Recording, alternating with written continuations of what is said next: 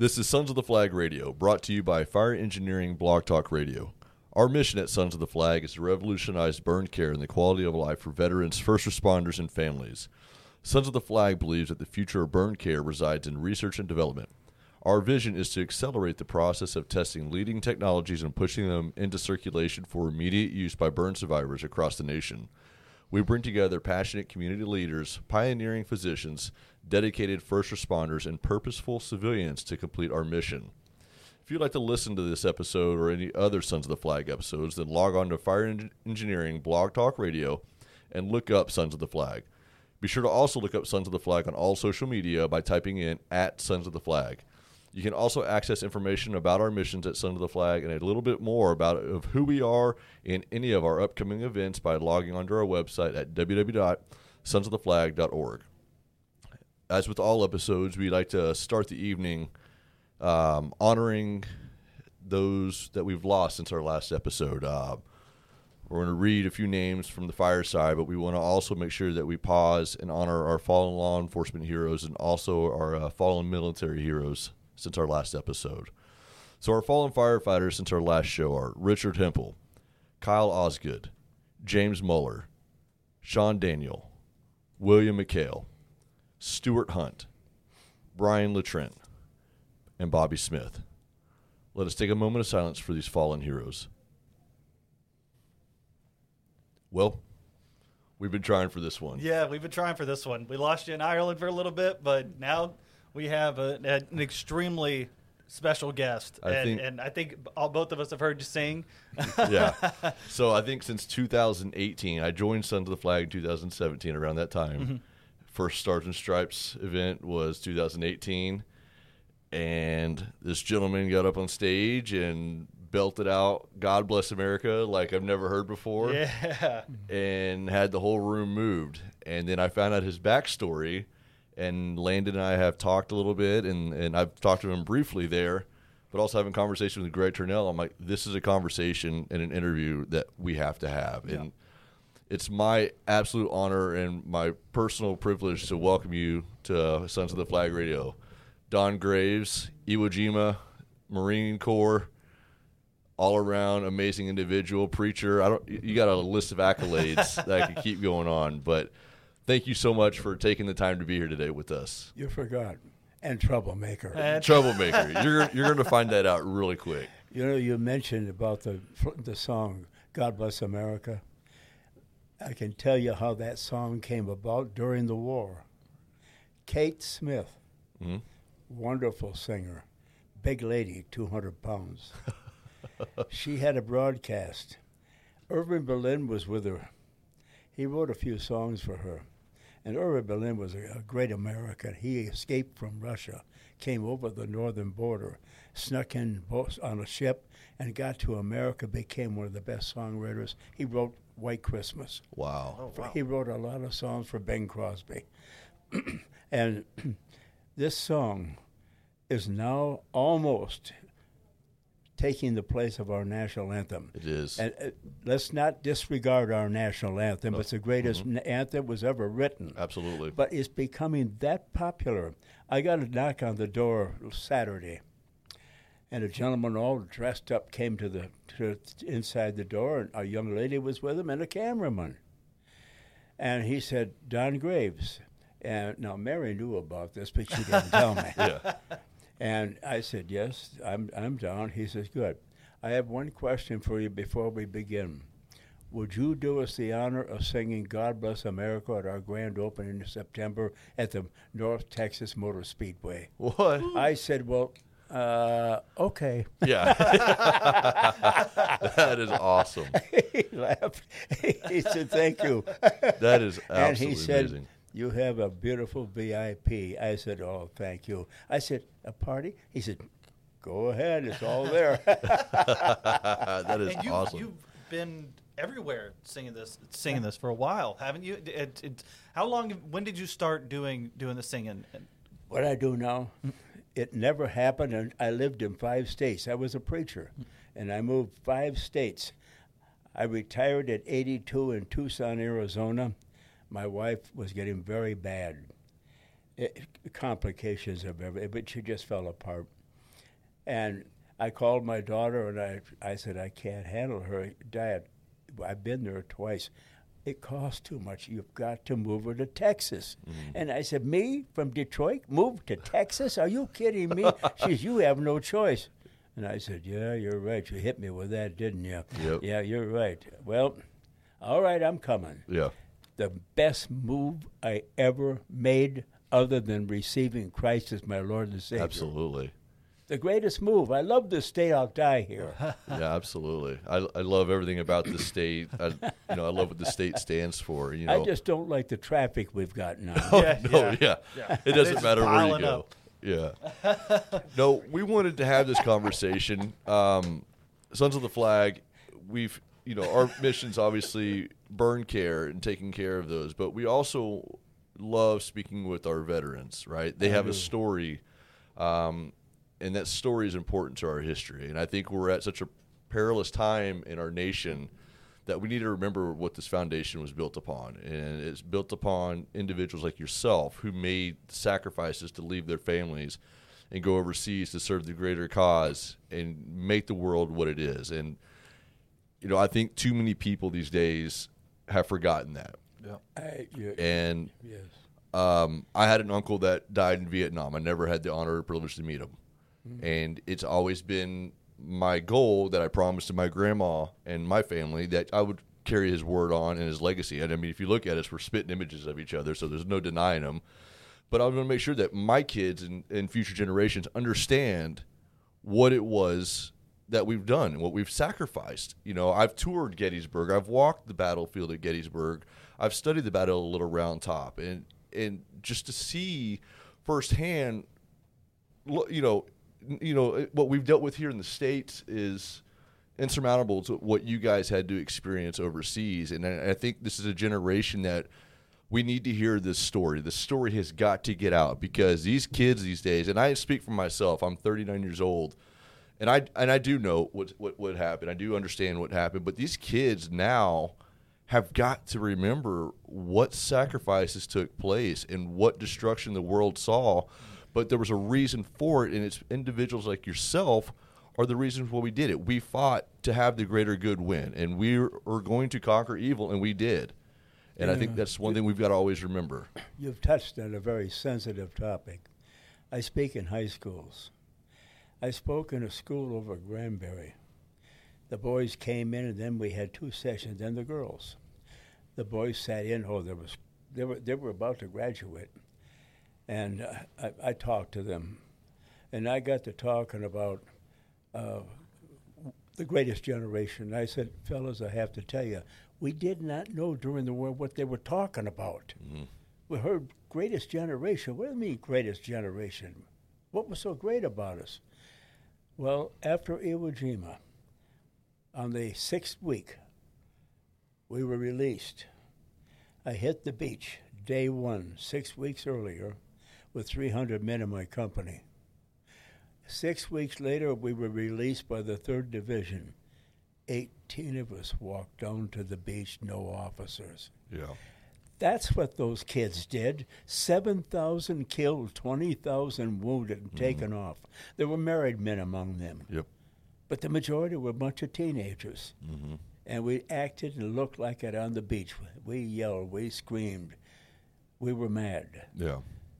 And I, and when I tell them this, these young men will just stare at me as though they never heard anything like this. We're not hearing it in the schools. And I've had buddies that say, I'm not talking about it. I went through it once and I, I said, You've got to talk about it. You have to. Because another war comes along, we got a bunch of kids just like us. They need to know what we went through and why we did it Yeah. That that's what I that's why I do what I do when I get into the schools. Absolutely. Something's wrong in school. We are not patriotic anymore. And I'll tell you what put me to shame a few weeks ago. I was in Normandy and I stayed in a home of two uh, French people, uh, lovely people. You never saw so many flags in your life. Every backyard front of the house has an American flag together with the French flag. Oh, man. In the cemetery, it's an American flag and a, Fre- a French flag. And the caretakers of our cemetery are the people of that town. Wow. They take turns maintaining it. I was with Laramie Block, good man, photographer. You probably know him. He does a lot of interviews. He uh, he did our trip for us. The money was raised through TikTok. We got seventeen thousand dollars from people who wanted me to go to Ireland because I'd always talk about I've got to go to Ireland. One day, uh, my grandma, if she were alive, she would be so excited about it. Her name was Dorothy, Yeah. and her family all came from County Cork, Dublin, and so that's why I chose to go there. Yeah. It, it was just great. So he said, "We're going to get up early in the morning." He took. He had to take pictures. So he said, "I have one place I want to go, and wherever you folks want to go, we'll go." We dro- and it was sprinkling. We pulled up next to uh, uh, four rows of beautiful young trees, about twelve feet high, and I thought it was a cemetery. So we walked in, and it wasn't. It's just trees with an American flag attached to each tree and the name of someone. And uh, my buddy said to me, Don, how many trees do you think are here? And I said, I don't know. He said, We got to count them. Count one row, uh, they're all the same, four rows. I came up with 335. Anybody listen knows what that figure is? Mm-hmm. The Twin Towers. Yeah. This is a wealthy Irish lady that followed the, tr- the Twin Towers. Ireland was listening to everything that happened there. She bought that lot and bought those trees and had them planted and is paying a jetter to maintain it. Wow. You talk about patriotism. Yeah. There it is. It's a beautiful thing. I had goosebumps just all over I my see. body. I just Yeah, about broke down. I've got them right now. I just about broke down. This is what you see in the high school. I spoke in two high schools. There was our flag, there was their flag. They asked questions about America. hmm France has never, they went through something, they were occupied. Yeah. We saw a chapel, and it's on the river, and everybody knows about this chapel, St. Patty. Mhm. He was in that chapel. Okay. That's where he went many years ago. And we went in the chapel. And a woman was there directing everything. And she told me all about it. And she said, You know, she said, when you leave here, you're going to see another church. And be sure and walk in. We got to it. And it's called the Church of the Blood Stained Pews. The pews are loaded with stained blood that are dried from the war. Our kids were shot up fighting the Germans, and they sat in those beaches waiting to get attended on because they made a hospital out of that of, of that chapel. I mean, you can walk in there, and there it is. I have postcards with pictures on it. Yeah. People can't believe it Right. large blood spots on the seats. That's what these kids went through. hmm And it, it, it, it, we don't have that kind of a love anymore and respect. No. Somewhere we've made mistakes, but it's got to start in the schools. I agree. It's got to start at junior high school because that's where everything starts. Yeah. Yep. From When it- there it- on. you said something so interesting. You, you, you know, talk about the greatest generation and being uh, being somebody who you know just got, only read it in the history books and stuff. We don't stop to think that it was just it was just kids like the ones in high school. Y'all were just 18, 17 years old. You know, it, you know, we, we there's obviously this great divide on how people are brought up in, in different generations, but they were y'all were just y'all were kids that we that we see now had to become men like that. You know, I, I want to share something with the people that would be listening and with you, Mhm. if I may. Absolutely.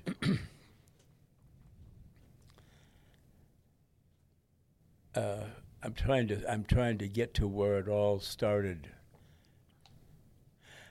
We were in the cemetery with all the crosses at Normandy, both beaches, and we got in there. And I, they put me in a wheelchair. I, I have a walker, and I use it when I have a lot of walking to do. Mhm.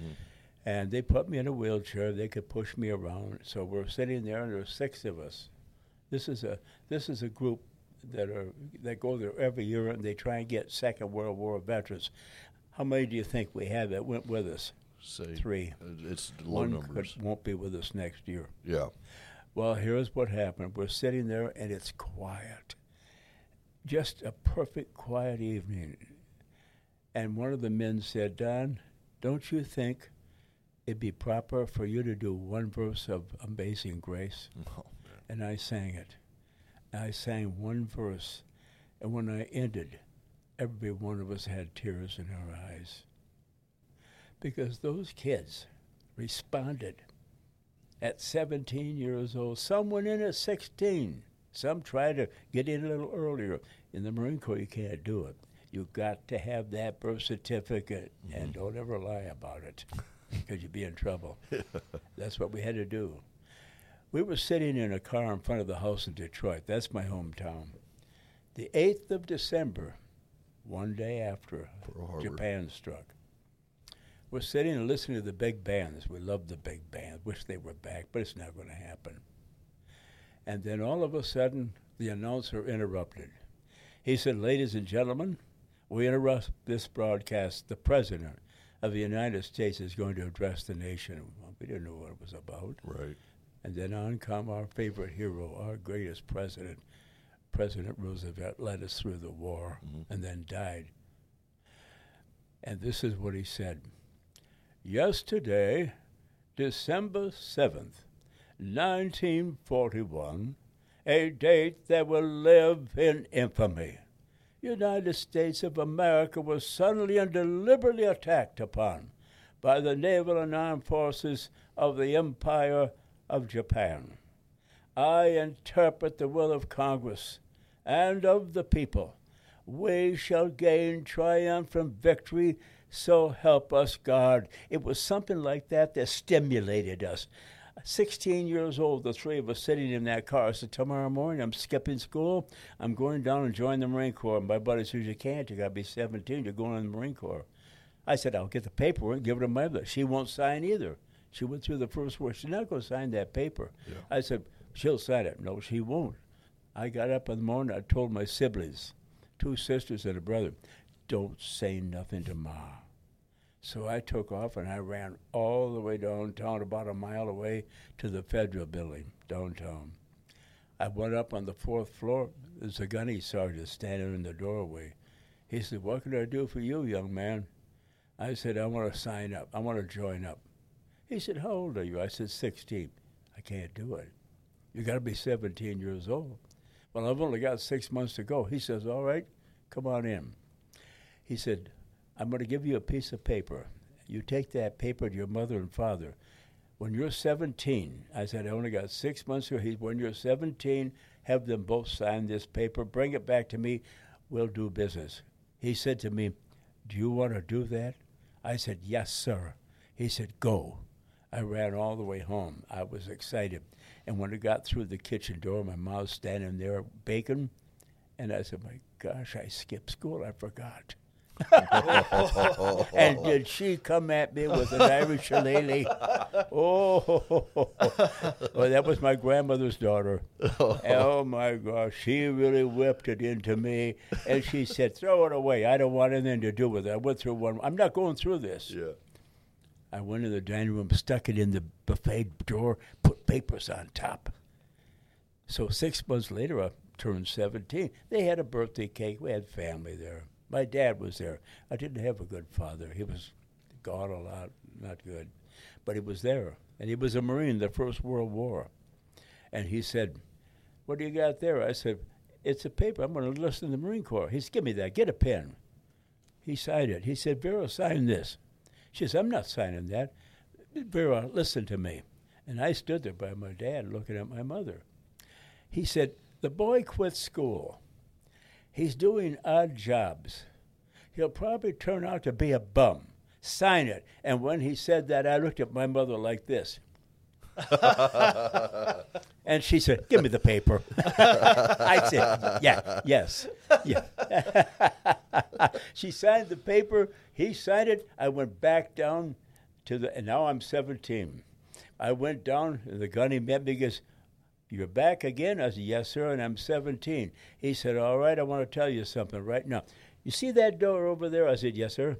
You're going in that door, and you're going to meet a, a, a Navy doctor and he's going to check you over inside now from the top of your head to the tip of your toes. Do you want to do that? I said, Yes, sir. He said, Go. I'll never forget that physical. I will never forget it. Oh no! Greatest experience of my life. yeah, I. well, I got in, signed up. He gave us a little, and see, he said, "Now, in, in a couple of weeks, I'm going to call you and your mother and father. They're going to bring you down here at the train station. We're taking off for San Diego. You're going to go to boot camp." So that's the start of the United States Marine Corps. But a lot of kids, we were all 17 years old. One every now and then a married guy would be either 20, 21 years old, you mm-hmm. know. But that was it. And I, I, I, when I came home, my mother said, "How does it feel to be a recognized gr- member of the greatest generation?" And I looked at her. I said, "Ma, the heroes we left behind. Mhm.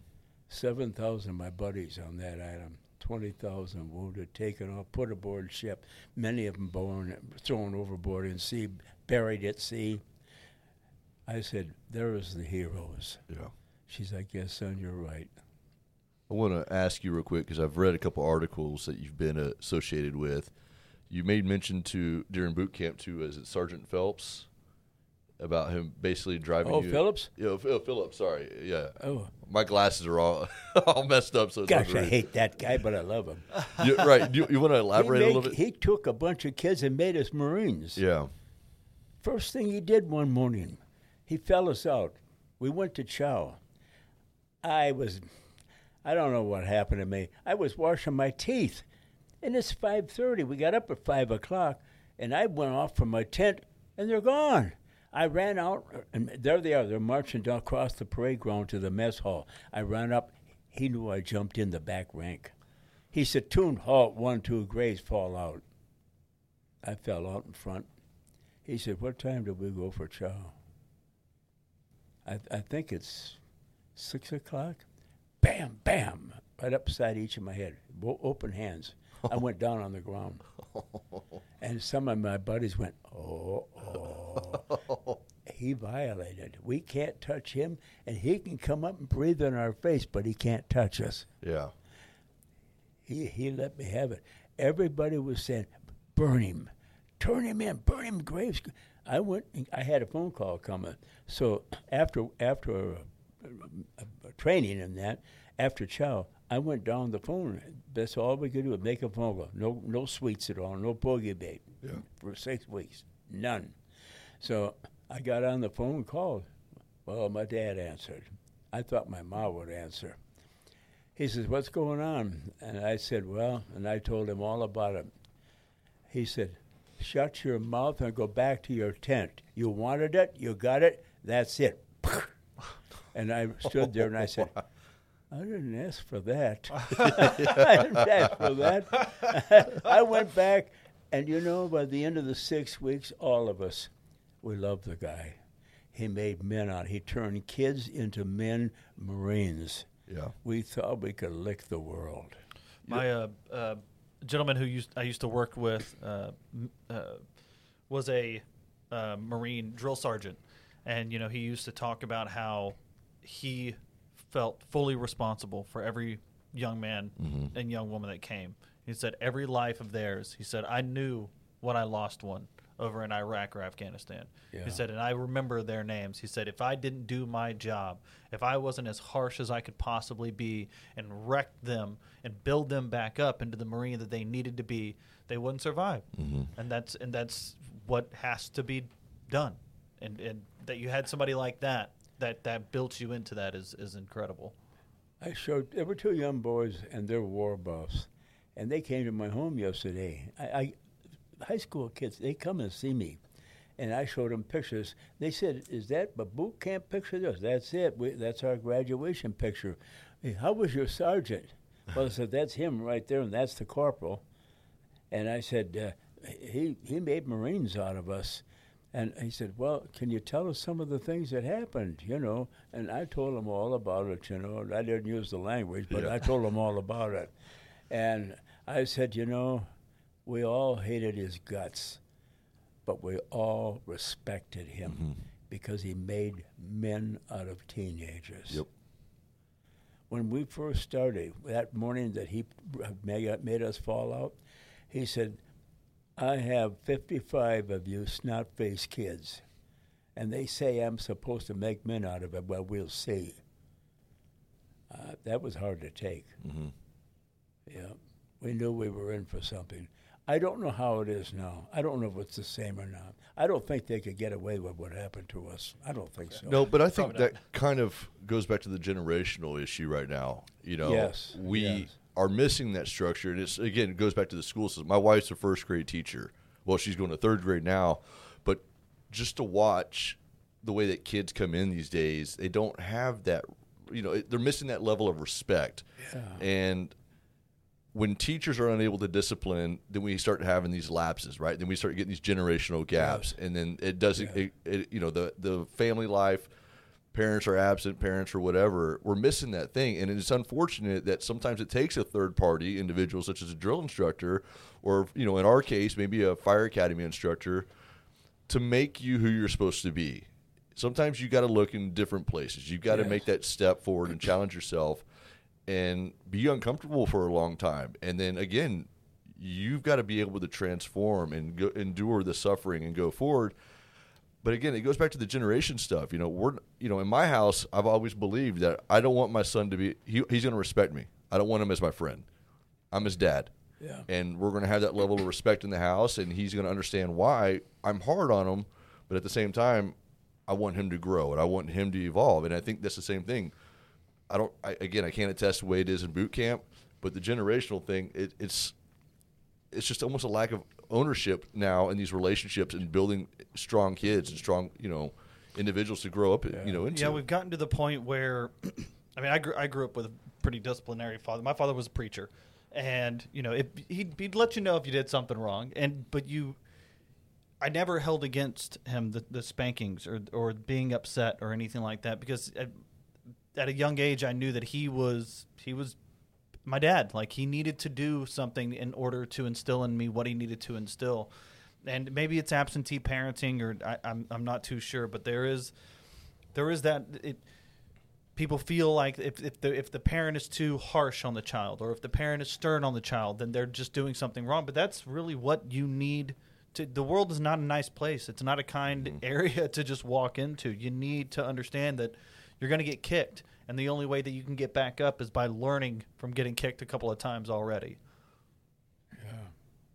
There's a difference of a father being harsh with his son so that he gets molded for the future. Mhm. Other than what I had, he beat us Yeah. because he just wanted to beat us. Yeah, hmm And we knew that. Kids know. They know. They know. Yeah. They understand. Yeah. So after boot camp, um, what what was your first? Wh- where did you first go after boot camp? Pardon? Where did you first go after boot camp?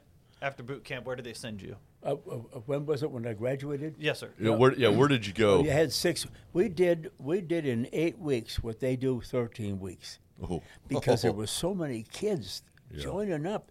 The parade ground you couldn't walk across. And can you imagine all of our platoons in and out one another? We never touched.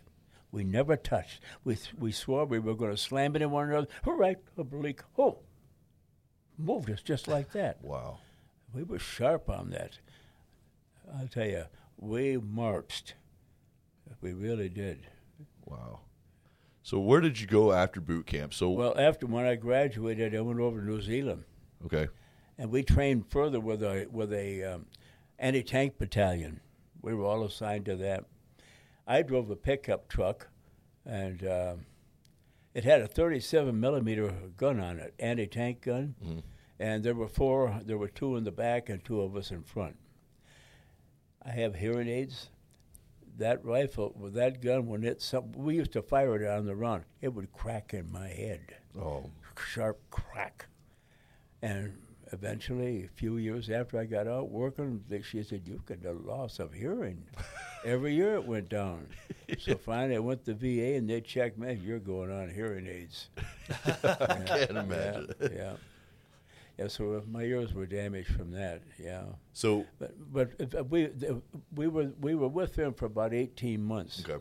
and then we were loaded for bear, ready to go to an island, and they canceled out on us because the half tracks that were there were bogging down. We have anti-tank 75 millimeter half tracks. Okay. They bogged down. They broke us up. Roosevelt did this. Mm-hmm. I have something interesting to tell you. What, why Iwo Jima came about.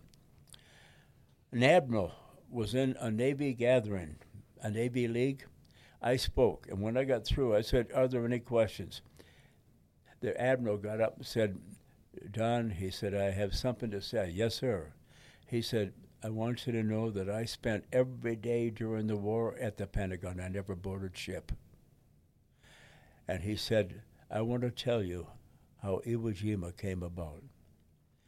He said, "Iwo, uh, Iwo, uh, the president called MacArthur and my boss, Admiral Nimitz, Chester B. Nimitz, great man. I love the guy.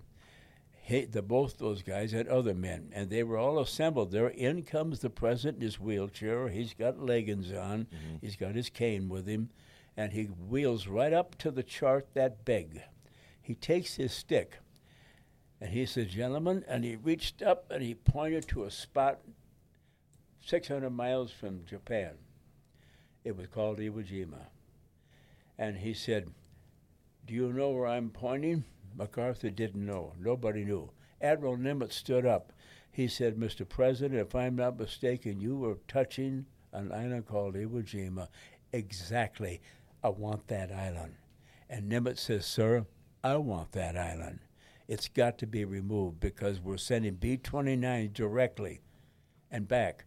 Some of them dropped in the ocean. They had no place to land. Mm-hmm. Iwo Jima was in the way, and they were notifying them that we're on our way over there. Yeah. And that's what they received. They got shot up. Well, after that all settled, direct bombing 24 hours a day. That's that's how That Iwo Jima started. Yeah. That is that is always wild because you know I've always heard you know through my interpretation that it was a stronghold that was basically a critical point that we needed to capture. You know, ha- absolutely. Uh, we we didn't understand that in the beginning. Mhm. You know, when we were released, I mentioned there were 18 of us left coming off the island.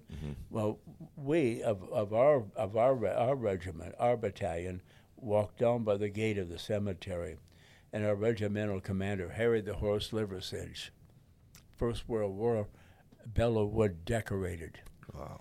and he led he led the regiment. My battalion commander caught 105 short right behind him, blew the CP up and killed him instantly, of course. Hmm. And he said, "I want you to assemble by that gateway, and I want you to walk in, and I want you to say goodbye to your buddies and your officers." We walked in one by one. This is in the books.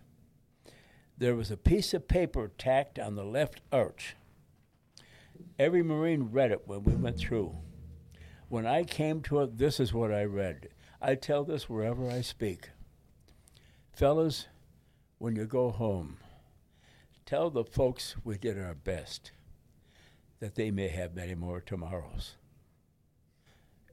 Every eye came off a Marine that walked through that. We don't cry easy, but we sure shed tears for that one. I'll never forget that. Yeah. I, Yeah, what a golly. Schools should hear that, and I Yeah. tell them about it. no, I, I think you know that's a part of the history that we're missing. There's there's an emotional aspect, and it's we could see photos and read stories all day long, but till you see that real connection, and you're reading those words and saying your goodbyes to everybody. That's where it's real. Um, yeah, I, we're we're missing that, and and and I think if more people could understand that side of history and that part of the story, I think overall we we would be better off, um, and we would have more respect for the generations before us. Um, the Korean generation, the Vietnam generation, uh, obviously your generation. I'm bold enough to make a statement. I make it all the time. I tell young boys this. We are going to have a fight, Yeah, and you know who it's going to be. It's not going to be Russia. Mhm. It's going to be China. yeah, They are going to try something. Japan did it. They're following the same pattern that Japan. Island, how, what, I, country to country to country. He tried to do it. yeah, Uh, Putin tried, but we intercepted. yeah, China is getting ready for something. They're not doing this just to harass us.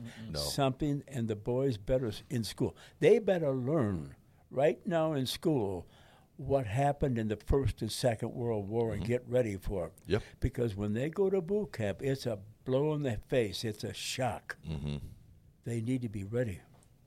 It's going to happen, so help me. And it's not going to be a skirmish. No, It's going to be, but the battle is going to be on the water and Yep. in the air. yeah, Yep. it, it's Yep. going to be No a different dynamic. hits. Yeah, they're not going to be invading the No. beaches like No, this. it's going to be Navy and Air Force. Yeah, and you know it. I you know I think there's also another element that's going to be involved into it. It's going to be more a lot of technological side, and I think we've got to be prepared. You know, I, we get so consumed in in this the nonsense of these electronics that You know. when they get shut down and we end up going to war, and you can't text message or FaceTime or call anybody anymore, and then you're actually having to fight for survival. I mean, it's they again they got to be prepared for this, and you know, Yeah, you know, I, you, you're almost touching on something. We'll never be prepared mm-mm. Until the administration that runs our country gets prepared, and I don't see it happening. No. nope, I I stand right there with you on Yeah. that. I do not see it happening. No, uh, you know, the whole America first. You know, America is first. Yep. Uh, it's it's my faith first, and then America. You know, faith in country or God in country. The easiest way Now, to say China knows this. Yeah, they, do. know this. Oh yeah, you know, no, it's it's it's very evident. You know, the rest of the world sees it too, and it's super unfortunate. But I want to talk about real quick because you were in New Zealand. When you got word, y'all were going to I- Iwo Jima. You kind of No, no, no, that never came up. okay, No one ever mentioned that happened with Roosevelt at, at, at, his at his office. Mm-hmm. No, we, we, that never. We did not know where we were going. That word was never out. Nobody knew it. okay, Well, I'm quite sure that our general knew it. I'm, I, they, I know he knew it. Yeah. But it never got out. This was top secret. We we did not know it until we woke up one morning at five o'clock and saw the battle. was it so in were three February? miles off the beach, and we, we had little ducks, alligators Yeah, that went right up on the on the beach. That's what we loaded into. Then we knew where we were. So you went in completely blind, unknowing, Had no idea. unbelievable, No idea what, and it was never mentioned. We never thought about it. facing certain death. And one of your, we, we've talked, and I said it's probably been 2018, and I remember your story. You hit the beaches and you laid face first on the Oh, ground, and it, and I swear to God, I still tell this story to everybody I encounter whenever I speak about you, Mm-hmm. because it's moved me deeply just to hear the words that you uttered, knowing obviously complete uncertainty. You're storming these beaches. You have a flamethrower on your back, and you laid down and said what? Yeah. If we laid down, I better have a man on my left and right because I can't get up. Yep. But you see, when I got up over the beach, you hit the first a shell hole. I lost him. I didn't have him. I had to be very careful. So I just got down there and on the side of the bank and sat upright so that I could get up. Mm-hmm. It was bad. I, I- lost those two buddies of mine, and yeah, it it was all a shock, a surprise to us. And you said you had a conversation with God though at that oh, moment. Oh, I tell you on the beach. I forgot to tell you about that. Yeah, that's the, that's How what I was trying have to talk. ever forgot it? Yeah. All those years, we hit the beach. I lay face down on that sand, my first beachhead. a lot of. John Basilone was to my right. He came back with us. He got shot right there. He never got up. A sniper got him. I lay there and I said, I don't know what to do. And I tried something. Now you have to remember something. Depression kids did not spend time in church. We didn't have decent clothes. We didn't. We had a sh- couple of shirts and a pair of pants, and my mother would sponge press them, do her best to make them look nice. We didn't like it, but we wore them. And tennis shoes, we never knew what a beautiful pair of boxers was. Until after, really after the war, I, of course, we had clothes and shoes in the Marine Corps, you know. Polish shoes. I didn't know how to polish a pair of shoes. Our DI said, Listen, you bird brains, when I come and inspect those boots, and these were that rough ankle tops, Oh yeah. I want to see my face in it. And he turned around and walked out. I said, How's he going to see his face in that, that brushed leather? I said, I don't know, but I'm going to try and do my best. But he says, and, and by gosh, you could see a, a, a, an image. Oh, Wow. Yeah, we worked on it. Oh man, we really. Oh, I'm getting.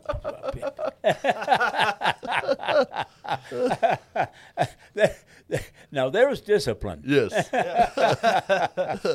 so your your your conversation with God. I haven't heard this one. I want to I want to hear the Yes, I conversation forgot with God. to complete on that. I I I said I'm going to talk to God. I we we always my mother always said you God's going to get you when we do something bad. And I said why does she always say that? God wouldn't do that. Well, then it got to me to thinking, you know. So I I don't know. I I had a, the fear of God. I really did, but didn't know Him. Mm-hmm. That's all I knew. You didn't have the relationship. You just had the fear. Yes, yes. I had no close relationship, but I knew that he, he had to be. Things just can't happen this way. Well, I said, God, I don't know much about you, but if you can do for me what folks say, and you'll get me off this, I don't know, I'll serve you the rest of my life. I didn't realize what I was saying, but God did. Mm-hmm. And God does not forget. Nope. Well, I went through that battle all those six weeks. I was in a foxhole with two of my buddies. We had no squad. We were down hardly, well, look at 18, 20 of us there. And I was sitting, I was sitting back uh, against, I, had, I didn't have my flamethrower. I carried a carbine. Didn't need it then because we, they were down by the water. They if unless they come back at us, and they did at nighttime, but that's as far as they would go. Well, so I was looking for snipers. So I got up on the ground right there, elbows there, and I'm looking like that, looking. I dropped back down as I can't see anything out there.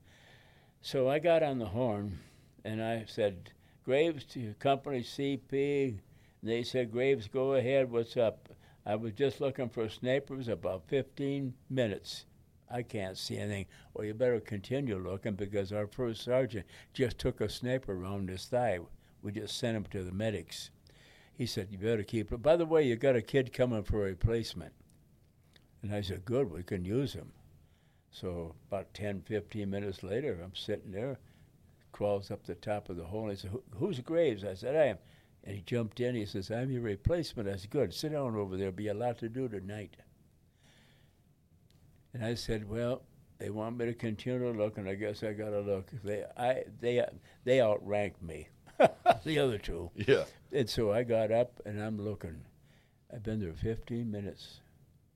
I dropped back down. I can't see a darn thing. This kid, let me have a look. And I said, no, you get yourself shot. One of my buddies says, give him the glass. That's what he's here for. So I threw the glasses at him. He crawled up where I had been. And we're shooting the breeze, Marine talk. Pew! He fell back. His helmet came off, lit between my feet. I looked down on his, we were shocked. I looked down on that helmet and I saw a beautiful young lady sitting in a chair, and in her lap was a baby. Oh. I lost it. I jumped up, took everything off me I could, shook my fist in the air, cursed Iwo Jima, cursed the Marine Corps, Curse God. Can you imagine after making that pledge on the beach? I said, for letting that kid take my place. I didn't understand. My buddy got up, smacked me in the face, and threw me on the ground. They were all two older men, married. I got up, put stuff on me, got on the horn again. I, I said, Your replacement just took around the forehead. We're moving. Okay, Graves, we'll send a stretcher barrier that way. We crawled into another hole closer to the water. That was where we stayed till we were released. And I'm sitting there, and I said, You know, we don't drink coffee. Let's have some hot chocolate. I said, They said, Good, make enough for three of us. Yeah. So we pulled our water together, canteens, and in a canteen cup, filled it about, oh, right up about that far from the top. We diced our hot chocolate in it. At ration bar, Yeah. that's the only thing we liked about it. That's all we ate. Well, anyway, it started cooking away. I put demolition on it, lit it, beautiful blue fire. You have to ignite it Yeah. to go up. And so we're sitting there shooting the bow. And it'll, who smell that? Yeah, let's have it. I said, I think it's ready. Then all of a sudden, hey, Marine, very good chocolatto. You bring chocolatto here. I said, if you want chocolate, you come and get it. He said, oh, no, you bring here. that actually happened. Oh my god. Golly. you, you should have seen the few other holes. They were laughing their heads off. Oh. oh my goodness. So people write me and say, hey, Graves, so tell us the story about the hot chocolate. That is awesome. I love it. I'm saving that one. I, I'm if saving I'm that on speaking, I'll say, are there any questions? How about the hot chocolate? I don't like it that well, but they like it. Oh my goodness. That is awesome. So when you came home, you you did you did keep your promise to God. What? You did keep your promise to God. oh, he, he was around. Yeah, and, and he was still around. so you- when did you become a preacher? And When All right. Uh, you remember that pledge I made on the beach? Nine years following that, 1954, on the 15th of May, I was on a fishing trip. Well, we didn't catch any bass or any fish, but the bottle bass were hitting. Oh yeah. Yeah. So I came home. I was in pretty bad shape. Now my wife and I were not making it. We were talking about separating at the time. I came home to our apartment. She's doing housework. I flopped down on the couch. I was in bad shape. I never expected this. The phone rang. She answered, laid the phone down on the on the table, and Don, Mr. Bueller wants to talk to you. Now, this gentleman was from Copenhagen, Denmark. He and his wife, they were wonderful people. They helped us. They were our landlords one time. Uh, he, you could always count on for for something good, you know. And I said, "Hello, Peter." He said, "Donald, I want to tell you something. I'm going to talk to you, and I don't want you to say one word. You are a mess.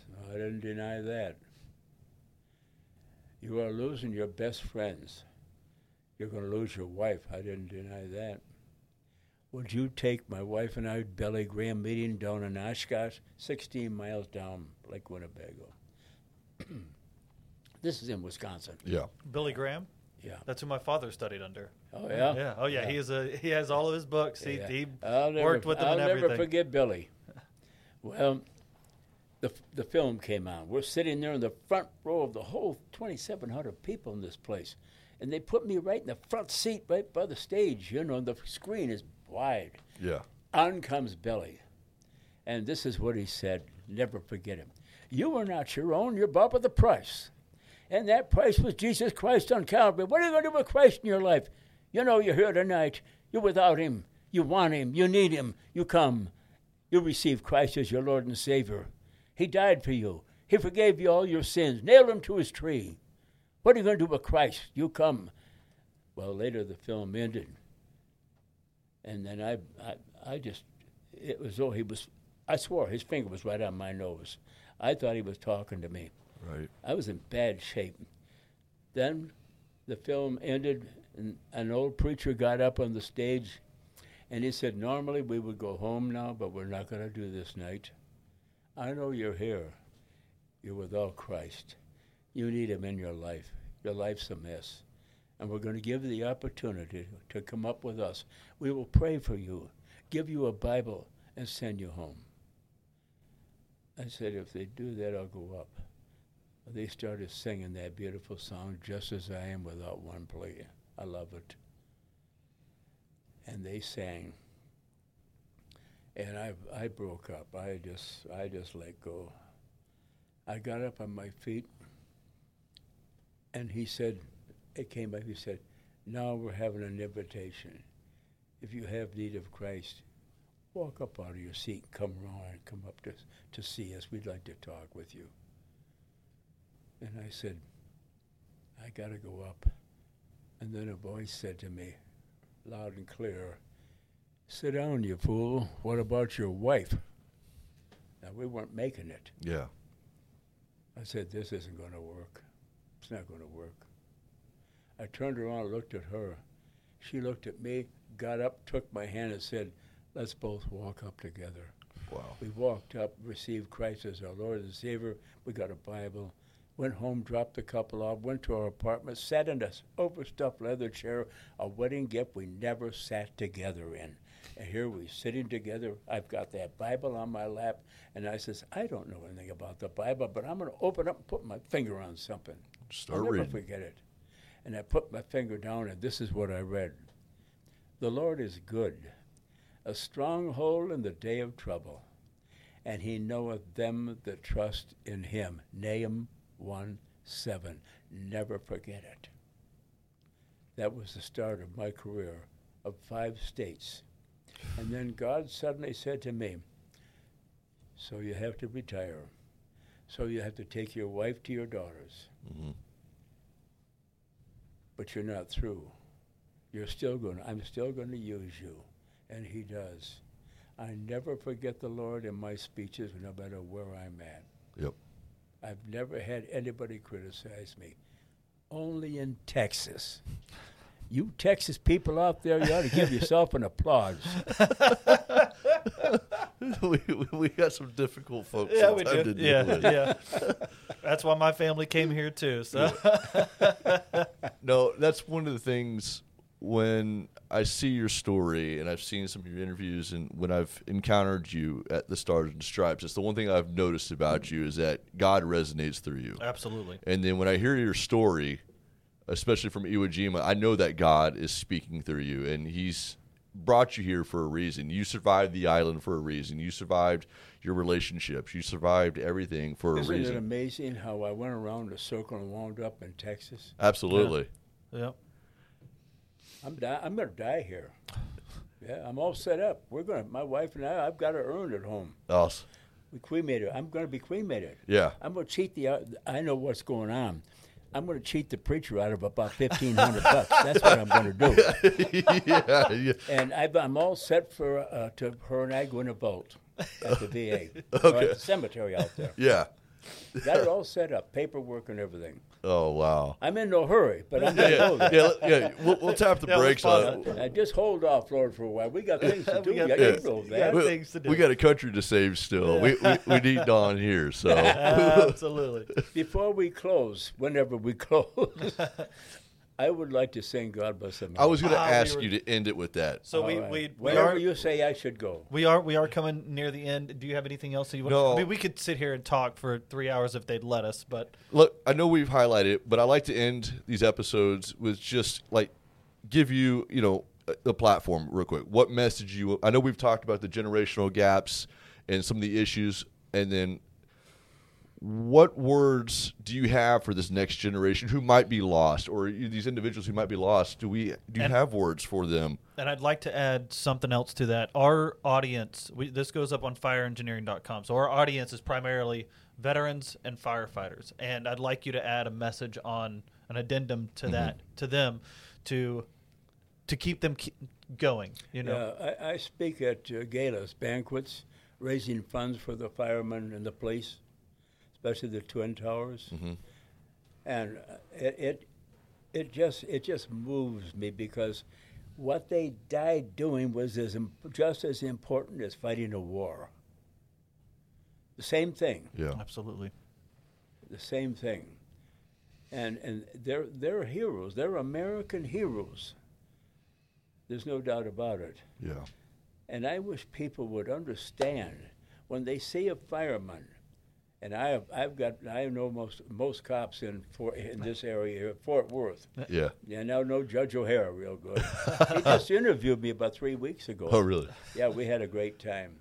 He's an Irishman, you know. Both of us are Irish, and we talked. He was the one that told me, Don, if you go back again, stay away from Belfast. go to Dublin. well, that it's it, how it's very difficult, uh, uh, uh, uh, fellas, because the system has got a hold of them, and those that run the system, excuse the language, but just don't give a dang. They don't care. They don't care about our country. That's obvious. And this this is the lowest I have ever seen America, and I'm 98 years old. I remember I've always been a one that loved my country, but I've found to love it all the more when I received the Lord Jesus Christ in battle. I didn't know it at the time, but it ca- became a reality at a Billy Graham meeting. Billy Graham sent me a. I wrote him. A, he sent me a beautiful letter back. Yeah, and I've got a beautiful letter from Donald Trump, Yeah. a birthday greeting. Oh, wow. And I said to my, my two kids, I said, Donald Trump doesn't know me. And then it dawned on me, Mad Dog, the general, Yes. his Secretary of Defense told him. Yeah. We've been at meetings together. He's a he's a great guy. That's awesome. Incredible. That Are we ready, we ready to end this Well, out with the song? Yeah, let me uh, got say our little outro, oh, yep. and then uh, I'm going to have you just close this whole thing out with "God Bless America." Can you do that for do- us? Let's All do our outro and we'll cue you in. So, personally, thank you uh, for being here with us. It's my absolute honor and privilege to sit here before you to hear your story. Um, and you know, I it- it's this thing has been bringing tears to my eyes. I've got Yep. goosebumps. Yep.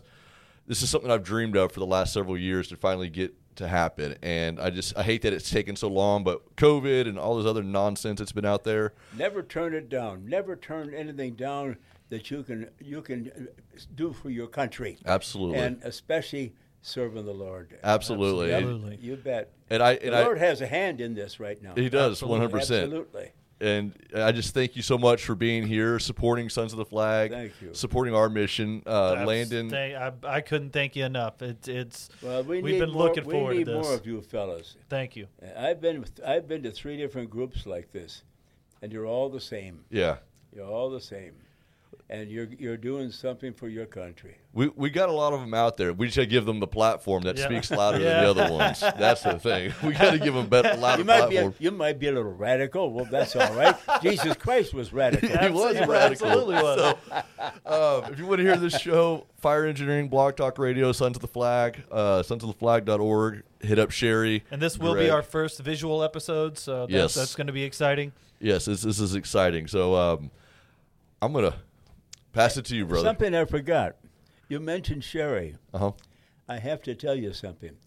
I have had a, lot of public speaking meetings. It's slowed down because of that COVID. Yeah. Somehow we can't get back where we were. Yeah. It's slow. Yeah. You know that. Oh yeah.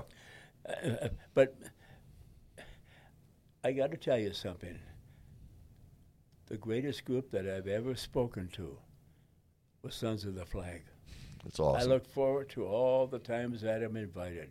The only piece, uh, uh, uh, the only uh, that that I was disappointed in was last year when I spoke with you. Sherry wouldn't give me two pieces of pie. I wanted two pieces of pie. Sang two songs. Sit- that's why you do what I do. Sit at the extra table that has the open seats Yes, and just say they're absolutely- coming back because you'll get whatever you need. Did you hear that, Sherry? there's a, there's a strategy in this. So All right. God bless America. yes, go. please. God bless America. land that I love, stand beside her and guide her through the night with a light from above, from the mountain to the prairie, to the ocean, wide before God bless America, my home, sweet home. God bless America, my home, sweet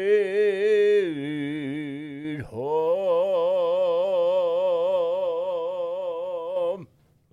Yes. Thank you so Thank much. you so much, Don. Thank we you so could- We much. appreciate it so much. I love it. With Lucky Land slots, you can get lucky just about anywhere. Dearly beloved, we are gathered here today to. Has anyone seen the bride and groom? Sorry, sorry, we're here. We were getting lucky in the limo and we lost track of time.